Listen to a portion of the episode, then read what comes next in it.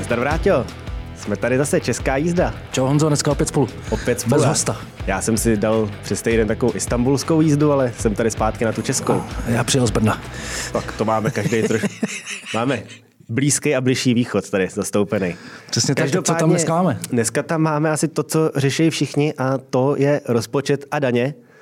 A já se tě rovnou zeptám, co ty na to říkáš, protože já z toho úplně dobrý pocit nemám. No,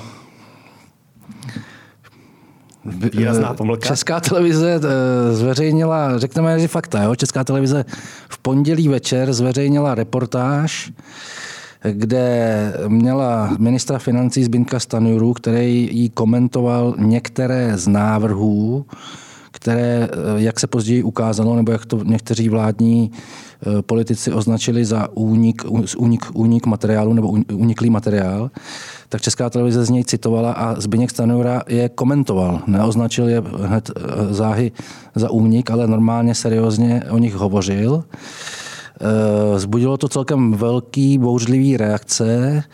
V úterý, to znamená první pracovní den po Velikonocích, toho byla plná média. Já osobně jsem i hned kontaktoval zástupce všech koaličních stran a aniž bych tady vymenovával, co konkrétně eh, ty návrhy eh, obsahovaly, protože to asi každý ví, tak musím zdůraznit, že prakticky všichni od toho celkem rychle dali ruce pryč.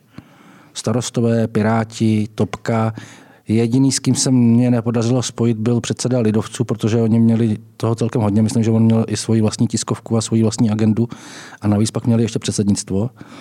Takže jsme se domluvili na nějaký pozdější termín. Ale i, i tak platí, že vlastně všichni od toho dali ruce pryč a dokonce vláda včera někdy kolem čtvrté hodiny zveřejnila prohlášení, ve kterém eh, si odsouhlasili údajně, že už to komentovat nebudou a to do té doby, než ten návrh bude konečný. To je, Takže to bylo 48 hodinové fiasko. To je hezký, no. To, jako... jehož, jehož výstup hlavní je, že to nikdo komentovat z vlády už nebude, protože jde pouze o návrhy, kterých je údajně několik stovek. Super. Zatímco do České televize se jich dostalo několik desítek a, a byla z toho celkem bouře. Hele, já jsem to sledoval z rychlíku, teda, ať jsem tematický k tomu Istanbulu, tak asi teda z Orient Expressu jsem to sledoval. A nic jsem z toho nevysledoval, krom přesně toho, že jsem včera se vrátil do Čech, otevřu si internet, vyskočí tam na mě tuna zpráv, jako kde se všichni hádají, tam jsou rozhovory s lidmi přesně jako od stanu přes Piráty v médiích, jako a tohle my nikdy nedopustíme, si říkám, ježiš, a už je to tady zas, už je to tady zas, už zase někde něco prostě vypustili, nemají to vůbec mezi sebou pro, jako projednaný, prodiskutovaný. Každý se teď staví tady do role toho, kdo zabrání katastrofálnímu něčemu. Mm, já myslím, že na tohle téma už jsme se tady jednou bavili a je to prostě přesně to, jako, že ta komunikace a jako, říkám to jako volič současné koalice, hlavně ta koalice spolu, je to dost hrozný. A opět se dostáváme prostě do bodu, kdy se o něčem baví a pak řeknu, že se vlastně o tom bavit ani nemusí, protože to nic neznamená.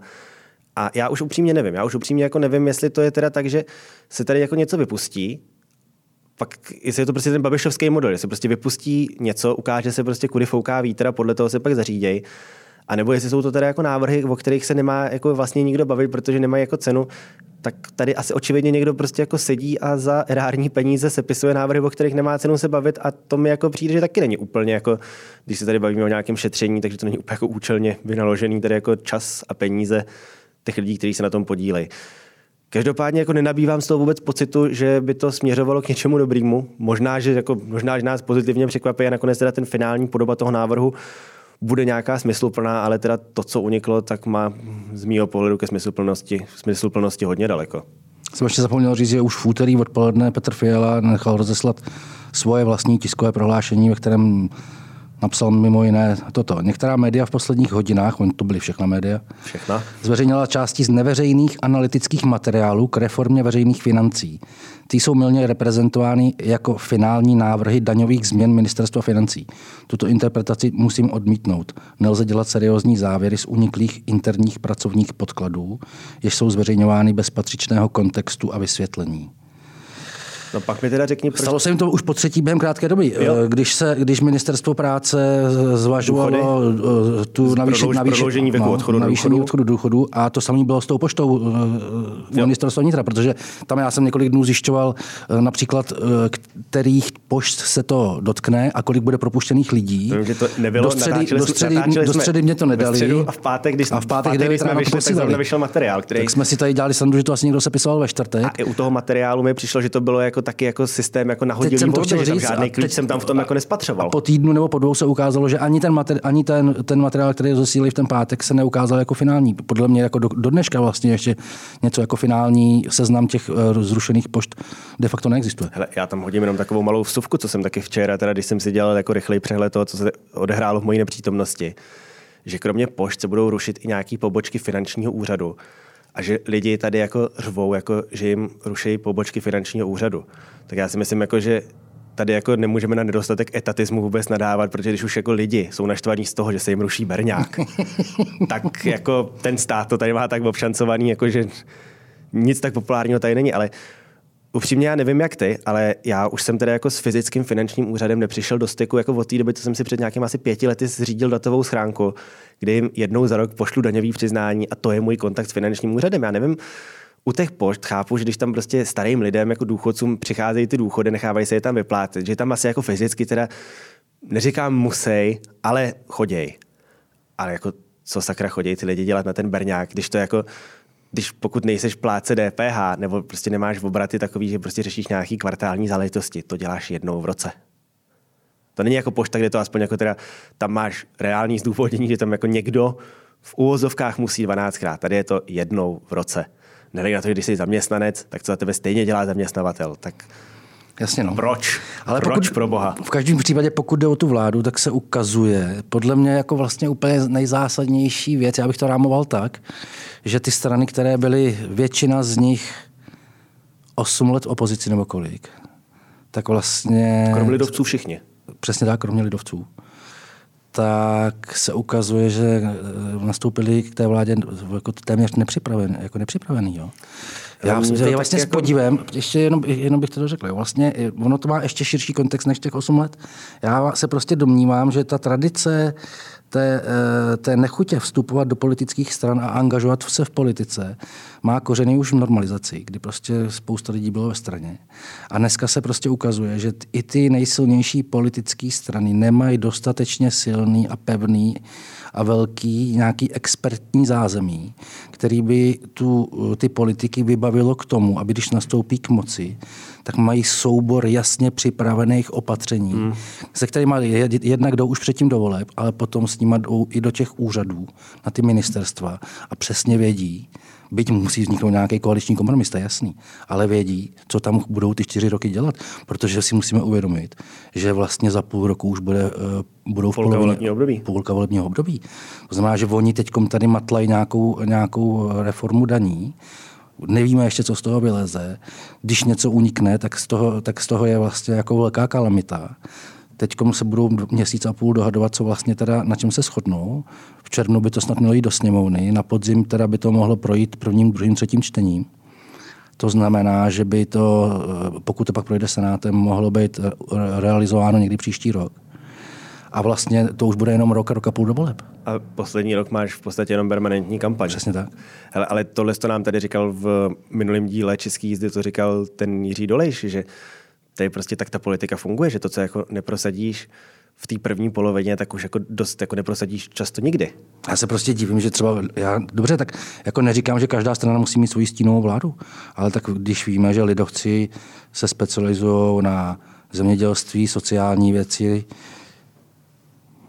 životní prostředí, ODS na obranu, finance, průmysl, tak prostě tady bych čekal, že v těch jako páteřních no, programových je... Eh, věcech budou ty strany vybavený natolik, že prostě nastoupí a s jasnou představou prostě do toho vlítnou. Jako jasný, přišla válka, tohle, tohle, ale prostě podle mě se dlouhodobě ukazuje, a nejen, nejenom u těchto stran, že prostě to zázemí expertní nemají a že vlastně pokud eh, bychom si přáli nějakou obrodu tradiční politiky, opravdové politiky, ne populistické, no tak asi bychom měli začít, nebo ty strany by měly začít u tohoto. A pak je otázka, jestli ten na to, jestli, kde je problém, jestli ty lidi k tomu mají nechuť, jestli ty strany na to nemají peníze, nebo jestli ty strany na to kašlou, nebo vlastně čím to je. Ale podle mě bez tohoto, tady, tady té základní věci, se rehabilitovat tradiční politika jako nedá. To je jedna věc, ale já chápu z obecního pohledu, chápu, že prostě kandiduje s nějakým programem, který se ti pak rozmělní tím, že jdeš do koalice, protože prostě ten poměrný systém jako nikam jinam nevede. Vždycky je to prostě koalice, vždycky se ti to nějak jako potluče, ale OK, když pak s nějakým koaličním prostě prohlášením nebo koaliční smlouvou, jasně, máme tady, máme tady válku, máme tady, říkejme tomu, energetickou krizi, inflaci, ale i tak jako ty politici mají být takový profesionálové, že tohle jim to nemá rozbombardovat, takže pak z toho má prostě ten občan a volič pocit toho, že to tam tahá prostě papoušek z klobouku, ty, ty, ty návrhy. A to teda, když jsem se díval jako na to, jak se tady čaruje s sazbama a přeřazování jednotlivých věcí mezi sazbama DPHčka, tohle na mě fakt dělalo jako pocit, že to hodíš do náhodního generátoru a jedeš, že pivo, vysoká, tohle nízká, tady zvedneme o 3%. Jasně, ono pak v té legislativě to, ta, fina, to, ta finalizace je tohle, že si prostě jako tam jenom přesouváš čísla jako v tabulce, ale kde je zatím ten koncept? Já ho tam fakt jako nevidím. Nehledě, nehledě na to, že jsem se koukal, jako, že tam prostě jasně máme konec zimy, má se asi oteplovat, byť teda jako teď, když jsme šli z oběda, tak asi se to odložilo, tady tohle to jako oteplování trošku, ale budíš polovina dubna, a my tam hodíme prostě, že do zvýšení, do té jako nový vysoký sazby hodíme teplo a vodu. Vode, vodné, stočné, teplo. Což, to... jako, což vzhledem k tomu, že v neděli má zase Reichl si dělat tady svoji Reichliádu na Václaváku, jako to je dílo politického génia. oni, tam jdou, oni tam jdou prostě zase tady, jdou prostě tady populisticko-proruská a vyděšená klika se ti jde prostě scházet na náměstí, tam řvát, jak je vláda zdírá z kůža fialová drahota tak jim to podpoříme, hodíme jim, tak budete platit víc za teplo. Pět dnů předtím. Pět dnů předtím. Jako, kdyby no. tohle aspoň se jako někdo ohlídal, nebo já nevím, jestli tam nad tím nepřemýšlej, nebo jako kde k tomu úniku jako fakticky dochází, ale jako neříkej mi, pokud by to byl fakt únik toho, jako že nějaký úředník si řekne, hele, se, tady máme materiál na stole, tak já to pošlu do médií proč tam pak chodí ten Stanjura a Přesně komentuje jako. to jako, že jo, tak se o tom tady pojďme pobavit. Kdyby, kdyby jim ten Stanjura rovnou řekl, podívejte se, tohle je prostě neveřejná součást Nebudu nějakého širokého penza materiálu v nějakém kontextu, nemá cenu se teď o tom tady bavit, tohle je všechno, co vám k tomu řeknu, tak chápu, jako, že nemá nedělně pondělní velikonoční partie, nebo co to bylo asi o čem moc vysílat, ale jako to ty lidi nevědí, že si tím jako škodí sami sobě, když se střílejí do vlastní nohy. No, bylo to, to bylo, bylo to v reportáži na české televizi, ale správně připomenul tu partii, tam zase eh, ekonomický poradce premiéra Fialy lidem radil, ať si jezdí nakupovat potraviny do Polska, to je docela komický. Mm. Ale máš pravdu jedné věci. Eh, ta vláda má mimořádně velkou historickou zodpovědnost, protože pokud selže, tak nebude nastupovat demokratická levice, ale k moci se dostanou populisti a extremisti. To znamená, že by přesně, když už vylezou s nějakými návrhy, tak by měly mít přesně propočítáno, zanalizováno, jaký dopad to bude mít na jednotlivý segmenty společnosti a tudíž, jaký to bude mít politický důsledky, protože eh, byť by rezignovali na to, že nemají šanci oslovit nějaký tvrdý jádro těch populistů a extremistů, tak pořád je tady poměrně slušný počet lidí, kteří jsou, by se dali označit za váhavé nebo vlažné podporovatelé a ty se prostě můžou aspoň v malých částech přelévat na jednu nebo na druhou stranu a je povinností vlády na ty lidi nerezignovat. To znamená, přesně jak říkáš, nemůžou úplně nasolit eh, nebo ignorovat tu sociální otázku, ty sociální témata, protože pro spoustu lidí navýšení eh, cen vodného nebo ne, vody nebo tepla prostě může být, mít katastrofální důsledky. Ale jako když to fakt zbagatelizuju, tak máš tady třetinu nějakého elektorátu, která ti bude volit ty demokratické strany, třetinu, která bude volit ty populistický a třetinu, o kterou se kterým je to jedno, který prostě to neřeší. A tyhle ty lidi máš minimálně udržovat v tom, že to, co se děje, je nějakým způsobem v pohodě a máš to pod kontrolou. A to mi přijde, že se prostě neděje. To mi přijde, jak jsi říkal, to jsou tři poměrně jako důležitý do životů lidí sahající věci v rámci pár týdnů. A jako pokud já bych byl člověk, který to nesleduje denně, částečně proto, že musí, ale částečně proto, že ho to zajímá, ale byl bych prostě střední třída na malém městě, která tu politiku neřeší a má jenom takový jako povšechný povědomí, tak vidět tady přesně jako, že jsem tak půjdu do důchodu v 68. Nebo vlastně ne. Hm, vlastně nevím, jak to bude. Zrušej mi poštu. Možná nezrušej. Nevím, proč ji rušej. Budu platit větší daně, budu platit víc za teplo, nebo ne. Jako já bych z toho nabil prostě jenom dojmu, že ty lidi absolutně nevědí, která by je. A aby to neznělo jenom jako kritika té vlády, která to teda je, to, to neskrývám. Přiznejme si otevřeně, hlavně tady jako pro posluchače z téhle prostřední třetiny, ono by to nebylo lepší, kdyby tam byl ten Andrej Babiš. Já už totiž mám přesně to jako navážu na tebe, já mám totiž pocit, že ať už tam posadíš kohokoliv, tak by to bylo prostě stejný bizarní cirkus. Že už tady jako, kdy naposledy ty si jako vybavuješ, že tady ta politika dávala smysl v ohledech toho, co jsme prostě si tady řekli, že mají něco připraveného, podle toho jedou, komunikují to tak, aby to vypadalo jako, že jsou oni ti, kteří nad tím prostě mají ruku, která, Vědí, co dělá. která ví, co dělá. Jako, už to, už to je dlouho, já, já no. nevím, já nevím. Eh, je to strašný. Já jsem shodou okolností, do víkendu byly svátky, tak jsem byl na malém městě, byl jsem eh, u příbuzných několik návštěv a vlastně aniž bych, aniž bych se těch lidí na to ptal, tak všichni říkali, tahle vláda jako půjde, to půjde. Hele, mm, já mám pocit, že se tohle to blíží k, řekněme, finskému scénáři, kde taky vlastně jako premiérka Sana Marin skončila, skončila v těch volbách třetí, byť OK, skončila třetí v rámci rozestupu jednoho procentního bodu mezi prvním a třetím, ale už asi u vlády nebude, byť teda tam mají plichtu, že mají rozložený jednak jedný 50 na 50, ale bylo to to samé. To byla vláda, kterou může člověk zvenčí pochválit za velmi dobrou zahraniční politiku, obranou politiku ve vztahu k tomu, co se děje u nich doslova za hranicema. Ale ono, když v tom zanedbáváš tu politiku domácí a prostě ty lidi naštveš tím, že vidí jenom, že ten stát se zadlužuje, zvedá se ti náklady na tvůj život, tak těm lidem bohužel jako když rozhoduje tvoje peněženka, tak je ti trošku jako jedno, jak moc jako svědomitě se stavíš k podpoře, k podpoře Ukrajiny. A to je to samé tady. Jako my, můžeme, my můžeme být jako strašně rádi za to, co dělá ministerstvo zahraničních věcí, jaká je celková ta zahraniční politika té vlády obrana tady podle mě, jako, byť to svých problémů vnitřních bude mít taky dost, tak aspoň navenek tak jako dává nějaký smysl, že se tady aspoň směřuje k tomu, jako, že budeme po všech letech, co jsme tam stoupili, jako plnit nebo se blížit k plnění toho spojeneckého závazku v NATO.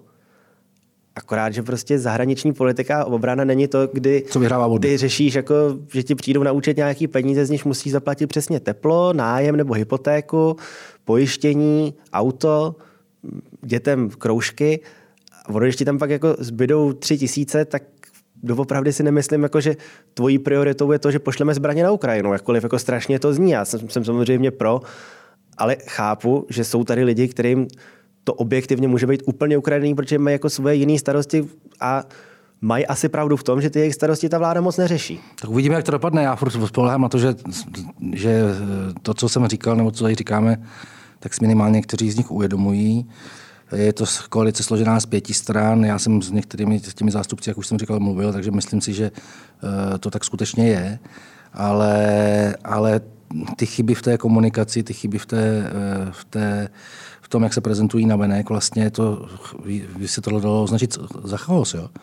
tak ty jsou strašný, strašný a neumluvitelný. Hele, na druhou stranu, my tady taky vlastně rozebíráme něco, co nejspíš tak vůbec nebude bavíme se o tom trochu proto, aby jsme se o něčem jako měli o čem bavit. Ale jak říkáš, tam je strašný to, že oni vůbec dopustějí to, že vlastně i těm médiím jako předhodí tady nějaký drobky, o kterých sami podle mě nevědí moc jako s jistotou, jestli jako, jak moc se to tam promítne. A vytváří to prostě komunikační chaos, šum. Lidi si z nich dělají a, a pod, podhoubí toho, jako, že prostě jako jak v tomhle tom máš v tu vládu mít důvěru. A bohužel, jako, i když jsi její volič, tak ono nestačí, jako, že je lepší než nějaká jiná, což asi no. furt je. Ale jako, není to trochu málo? Je to málo, no. Je to, je to hodně málo. Zvlášť po těch letech, co byli v opozici, je to, už jsme to řekli všechno, ale je to otřesný. No. Jo, pak ještě, co mě, jako, co mě hodně zaujalo, tady jako poslední téma tady z těchto těch uh, drobkojedních návrhů, co tady byly, takže hrozný halo je kolem uh, daní za loterie a za hazard kde, nevím, jestli si čet, psal o tom poměrně dlouhý status Matěj Holan z Brna, Eh, my jsme tady měli z, to je podle mě nějaký združení občané proti hazardu, ještě když jsme tady natáčeli, když jsem kapitolu, dva roky zpátky, podle mě těsně v covidu nebo předtím, tak tady byl Martin Svoboda, který s nimi taky pracuje. Vím. A řešili jsme právě to, když došlo k té změně, že se přesouvaly loterie mezi ten klasický hazard, že se zvyšovaly loterie. Přičemž loterie, aby si to někdo představil, tak je stíhací los, los, nebo sportka, nebo šťastných deset, nebo jak se to jmenuje, já nevím, ale tohle to, není to prostě gamble, že si sedneš, proházíš vejplatu do beden, není to, není to sázení, kde taky se ti někdo víceméně neptá, jako jestli do toho dáš tisíc nebo sto.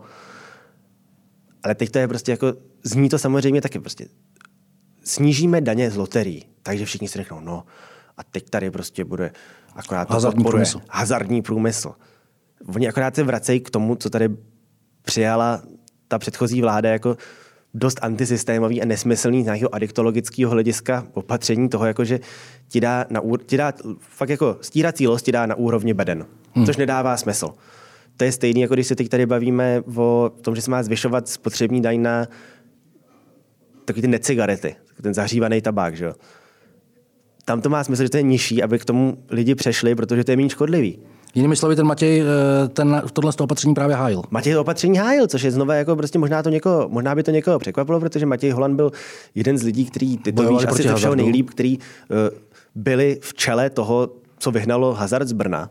A z jiných měst. A z jiných měst taky. Teď se, naposledy se řešilo Kladno. Kladno. No. A Matěj Holand ti tady prostě řekne, že tohle je správný krok, protože to je tam špatně zařazený ty loterie. Ale opět tady hrajeme jenom prostě z mediální, jako tady zkratkou snižujeme daň z hazardu. Už ti k tomu nikdo, prostě nikdo ti k tomu nejde si tam prostě říct a vysvětlit to. Nedá kontext. Proč ten kontext nedává Zbigněk Stanjura, který zatím stojí, ale Matěj Holan? Hmm. No a takhle je to tady ze vším. Takhle, takhle je to tady ze vším. Hele, tak aby jsme jenom nenadávali, k tomuhle z tomu tématu se ještě vrátíme. Za prvý se k němu vrátíme, až teda bude něco na stole, což pokud se nepletu, tak Petr Fiala říkal, že na konci tohohle nebo někde na začátku příštího týdne měli jako představit už nějakou jakože konsolidovanou podobu toho. Já se podívám schválně na ten e-mail, ale podle Podívej mě... se na ten, já vím, že jsem zachytil něco jako, že eh, ve smyslu teď se tomu jako nevyhnujte tak moc pozornost a brzo coming soon.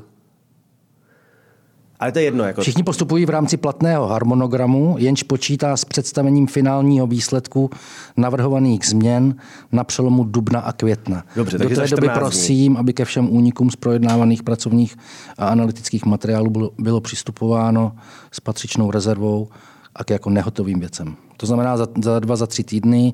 Myslím, že říkali, že teda do sněmovny to první čtení, že by měli stihnout ještě v červnu. Otázka je, jestli jim to tam nezablokují, ale takže pokud okay. to budou mít za tři týdny hotový, pak to musí schválit vláda, pak to půjde eh, do sněmovny. Pak to bude do sněmovny, takže myslím, k tématu se rozhodně ještě jako Máme čas. nejednou vrátíme, nejenom sami. Myslím, že jsou tady i lidi, kteří k tomu budou mít co říct, takže si pozveme nějaký hosty, ale máme tady na dnešek ještě jedno téma, ať jenom nenadáváme na rozpočty. A je to takový, řekl bych, hodně tvoje téma tady a zároveň taky téma Vojty Kristina, který se na info o to nejvíc zajímáte. A to je česká televize a dění v české televizi. Konkrétně se nám teď blíží volba generálního ředitele české televize. A já si tady jenom otevřu tvůj článek, který si psal na tohle téma. A tam mě zaujalo hned v úvodu, eh, tam píšeš v Perexu. Přestože ještě neznáme kompletní sestavu uchazečů o post generálního ředitele České televize, už teď lze v relativně jasných konturách popsat terén před bitvou, která rozhodne o tom, kdo bude stát v čele nejvlivnější české mediální instituce příštích šest let. Pokud tedy vůbec někdo. No, tak má se to jestli tak... bys to mohl rozvíst, jako, zní to tak jako, bude česká televize bez ředitele? Já si myslím, že jistý období to tak může skutečně být. Respektive, ono to je celkem zamotaný. Jo. E, do, pří, do, do, do pondělí 17. dubna Takže do pondělí. E, budou kandidáti odezdávat e, přihlášky. To znamená, že my skutečně zatím nevíme, neznáme seznam těch kandidátů až na ty tři jména, kteří, to kandidátů, kteří to potvrdili veřejně. V zákulisí ve sněmovně i prostě v zákulisí té volby se mluví ještě o dalších jménech. A teď Já, teda jenom, abych ti do toho skočil, ty tři, co to potvrdili, tak je současný generální ředitel Petr Dvořák. Jan Souček, to je ředitel televizního studia České televize v Brně. Mm-hmm. A pak je to bývalý zahraniční zpravodaj České televize. Eh, dej mi chvilku. Už to mám. Eh, jo, Jiří František Potužník. To znamená, že to jsou tři, zatím potvrdili jenom lidé zevnitř, jako tak či onak zevnitř Interní kandidáti více či jo. méně. V zákulisí ve sněmovně a i jinde se mluví ještě o Kamilu Čermákovi, což je člověk, který dříve působil v představenstvu ekonomie. A teď byl v Čes Esko? Přesně tak. A pak se mluví o bývalém generálním řediteli Primy Martinu Konrádovi. Já jsem oba dva kontaktoval. Oba mě to v první fázi někdy před deseti dny nepotvrdili a byli takový dost opatrní. Komunikuji s nimi dodnes, naposledy jsem je kontaktoval dneska. Kamil Čermák, mám dojem, že pokud eh, to nechce zveřejnit až v pondělí nebo až prostě po vlastní ose někdy na začátku příštího týdne, tak mám dojem, že k tomu není úplně rozhodnutý. Navzdory tomu, že skutečně o něm se mluvilo, já jsem to jméno zaslechl minimálně ze tří nebo ze čtyř zdrojů. A Martin Konrád naopak mám dojem, že si to rozmýšlí a že nelze vyloučit, že do toho půjde. Takže ale pak tam můžou být ještě další jména. Já jsem, celkově ta situace je taková, že Rada České televize má 15 členů. A na zvolení generálního ředitele je potřeba 10 hlasů. Skupina radních kolem Pavla Matochy má, může mít, neříkám, že má 100%, ale může mít blokační většinu 5 až 6 hlasů. Což je teda, uh, jenom pro představu, pro ty, co to poslouchají a dívají se, ta skupina, řekněme, těch, co tam byli navolení tou babišovskou vládou. Ano, Jakože přesně tak. Matocha, Xaver Veselý. Jo. Tady ta skupina má pět až šest hlasů, to znamená, že pokud budou mít odvahu tu, to, blokovat. to blokovat, to znamená, že pokud si vezmou na triko, že nebude nikdo zvolen, tak se to skutečně může stát. Je potřeba říct, že oni šli Petru Dvořákovi dost po krku, někdy až v osobní rovině a někdy jako, dost, jako, jako vlastně, jako bych řekl, nevkusně, no, jak bych to řekl. Jo. To ne, tím nechci říct, že se Petr Dvořák nebo současný management není, není kritiky hodný nebo že není co kritizovat, ale, ale to mělo jako parametry až jako takový eh, nechutný, bych řekl. Mm-hmm. Takže eh, tam, bych, eh, tam si umím představit, že oni prostě to můžou blokovat. Ale na to, že těch zbylých deset není nějaký jednolitý blok. Přesně tak, zbylých deset není jednolitý blok, přičemž ta volba má proběhnout v červnu, současná vládní koalice si této, eh, roz, řekl bych, rozdrobené nebo zablokované rady je vědomá, proto pojala plán, mimo jiné proto pojala plán, že rozšíří radu na 18 členů. A zůstalo by těch 10, akorát, že by to nebylo z 15, ale z 18. Přesně tak, s tím, že by eh, generální ředitel byl volen deseti hlasy. Nicméně, to jim opozice prokoukla a ten, tu malomediální novelu, kterou si vláda chtěla schválit na začátku letošního roku, taky blokuje ještě pořád leží ve sněmovně, eh, neprošla třetím čtením, podle mých zpráv neprojde do té volby a podle mých zpráv dokonce opozice je připravená to blokovat až do října, přičemž mandát, současný mandát eh, současného generálního ředitele vyprší k poslednímu září. To za druhý. Za třetí, třem radním končí v červnu mandát. To znamená, že pokud se jim nepodaří na poprvé eh, toho generálního ředitele zvolit, tak v případném druhém pokusu, který by se mohl odehrát třeba v srpnu, jich tam nebude 15, ale 12. A to, respektive, a to nevadí. Respekt, no, respektive, ještě to, je, ještě to je komplikovaný. Respektive ta situace je taková, že původní e, plán koalice byl, že ta novela počítala s tím, která je tam zablokovaná, že tyto tři radní už dovolí Senát, protože my, kromě jiného, kromě toho, že ta no, novela rozšiřovala... Mechanismus té volby těch radních. E, kromě toho, že rozšiřovala tu radu na 18 členů, tak e, rozložila tu volbu radních mezi Senát a sněmovnu. V současnosti volí jenom sněmovna. Hmm. To znamená, že eh, by je měla volit opět, opět sněmovna, ale údajně Markéta Pekarová Adamová, což se může změnit do té doby, vlastně tu volbu nechtěla vyhlásit, protože prostě počítá s, s tou původní dohodou, že to, byl volit Senát. No, Jasně. takže je to úplně zablokovaný. Takže je to zablokovaný na, na, na několika frontách. Na v podstatě všech frontách, jo, jo. co to jako zablokovaný a může být. I kdyby si to ta Markéta Pekarová doma rozmyslela a tu volbu vyhlásila, tak vůbec neznamená, že to proběhne nějak hladce. Známe z minulosti případy, kdy uh, ta sněmovna volila radní třeba rok až čtvrt, protože to jo. prostě ta opozice blokovala, jasně. Stejně tak, jako blokuje uh, schválení té novely, tak může blokovat tu volbu. To znamená, že v jistý období může být ta rada neúplná, nicméně generální ředitel nemá být volen dvěma třetinami přítomných radních nebo dvěma třetinami radních, ale prostě deseti hlasy. To jsem se chtěl zeptat, jestli jo. tam jako je nějaký kvórum nebo prostě je to deset, deset hlasů. Je to a kdyby deset. jich tam bylo deset a schválili si to, tak je zvolený. Je to jedno, že to je ale, 10... ale prostě bude to 10, 10 z 12, jo? nebo je to 10 z 15. Jo. Jinými slovy, podle mě je ještě méně pravděpodobné, no jasně. že by se to podařilo. Ale jak říkám, eh, na druhou stranu, jako uh, mít odvahu nezvolit generálního ředitele, mít odvahu nechat uh, takhle velkou instituci bez šéfa, podle mě jako není zase úplně jen tak. Jo? Může se stát, stranu, že prostě... Na druhou stranu, co by, se, co by se stalo, kdyby ta česká televize prostě pár měsíců generálního ředitele neměla? Tam, by, tam to je v zákoně nějak ošetření, vedl by statutár a myslím si, že v danou chvíli by to byl šéf zpravodajství Zdeněk Šámol.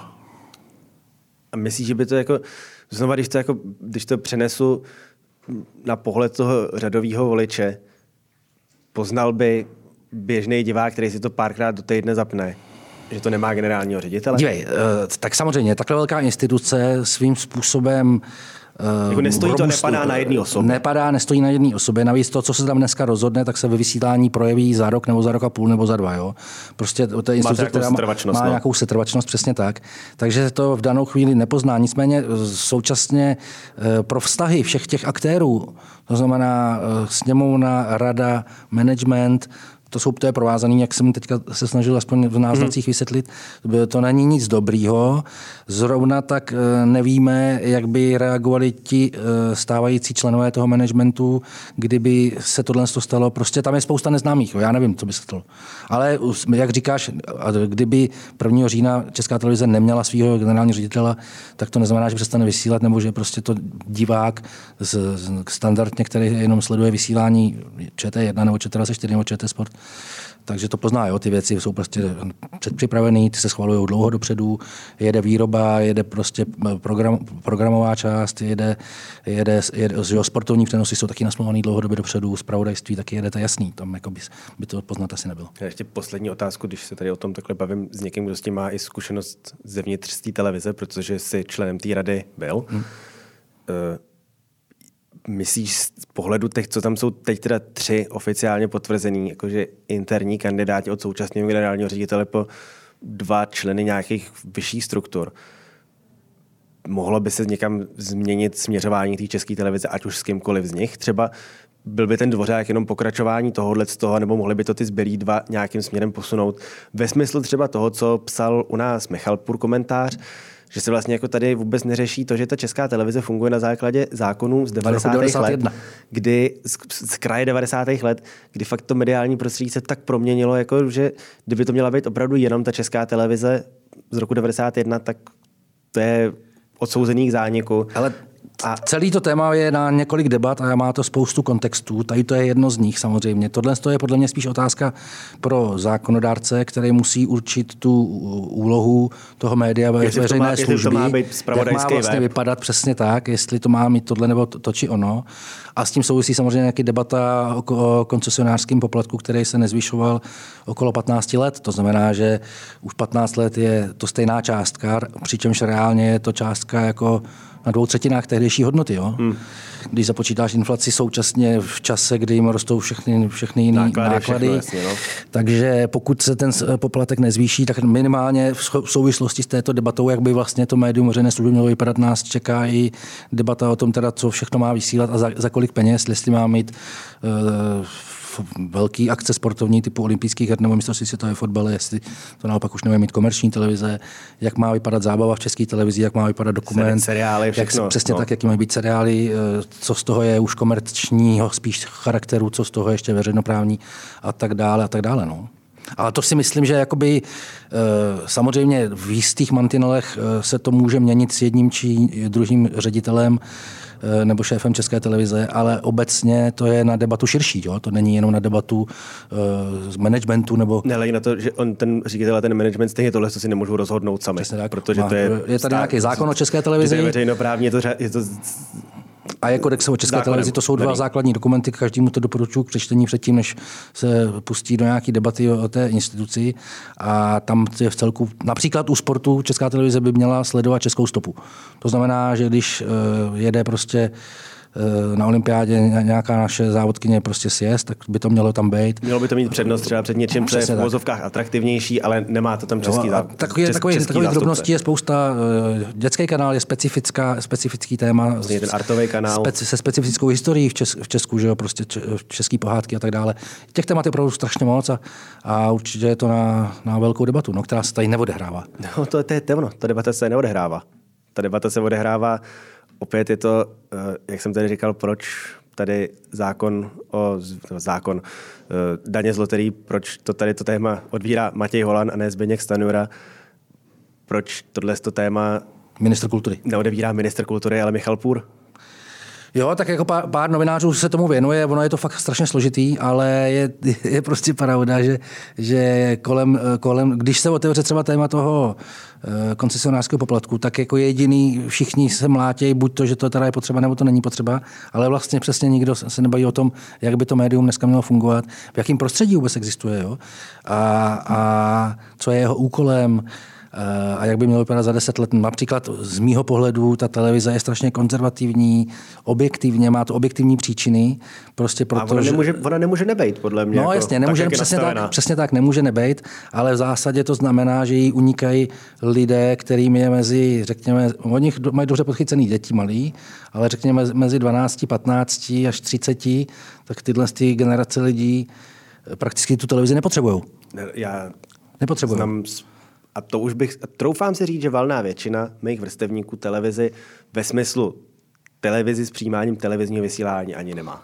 Ale současně, pokud jde třeba o spoustu, třeba o spravodajství konkrétně, tak pokud to někteří lidé tady z těchhle z těch věkových kohort sledují, tak samozřejmě z části jsou na tu televizi napojenou, protože prostě... Mají živý vysílání na no. internetu 24 třeba. No. Jo, takže jako je to, je to složitý téma. Je to složitý téma. Ale určitě tak... se k němu ještě vrátíme, protože a to bychom si bude. taky někoho mohli pozvat. Ta... Ty, se teda, jako, ty, teda, ty teda jsi zrovna člověk, kterýho bychom si mohli pozvat, kdybys tady už to nemoderoval. Ale, Ale ta volba proběhne v červnu, to znamená, ještě je dost času na to, aby jsme už znali ty kandidátské projekty, aby jsme znali přesný seznam kandidátů. No, třeba by nám mohli přijít nějaký ty kandidáti. A taky bychom mohli se podívat, jak to vypadá v té radě. To ještě, se bude, ještě to bude mít svoji dynamiku. Tak jo. Tak jo. Tak to bychom dneska měli optimistické to příliš nebylo, tak třeba se nám příště podaří zase dát optimistický díl. Budeme se zase muset pozvat někoho mladého, protože když tady byli mladěši, tak to byl zatím nejoptimističtější díl, co jsme natočili. Dobrý. Tak se budu těšit za týden, Vrátil. Měj se hezky. Taky. Diváci, posluchači, divačky, posluchačky, taky se mějte krásně a za týden na viděnou naslyšenou. Děkujeme.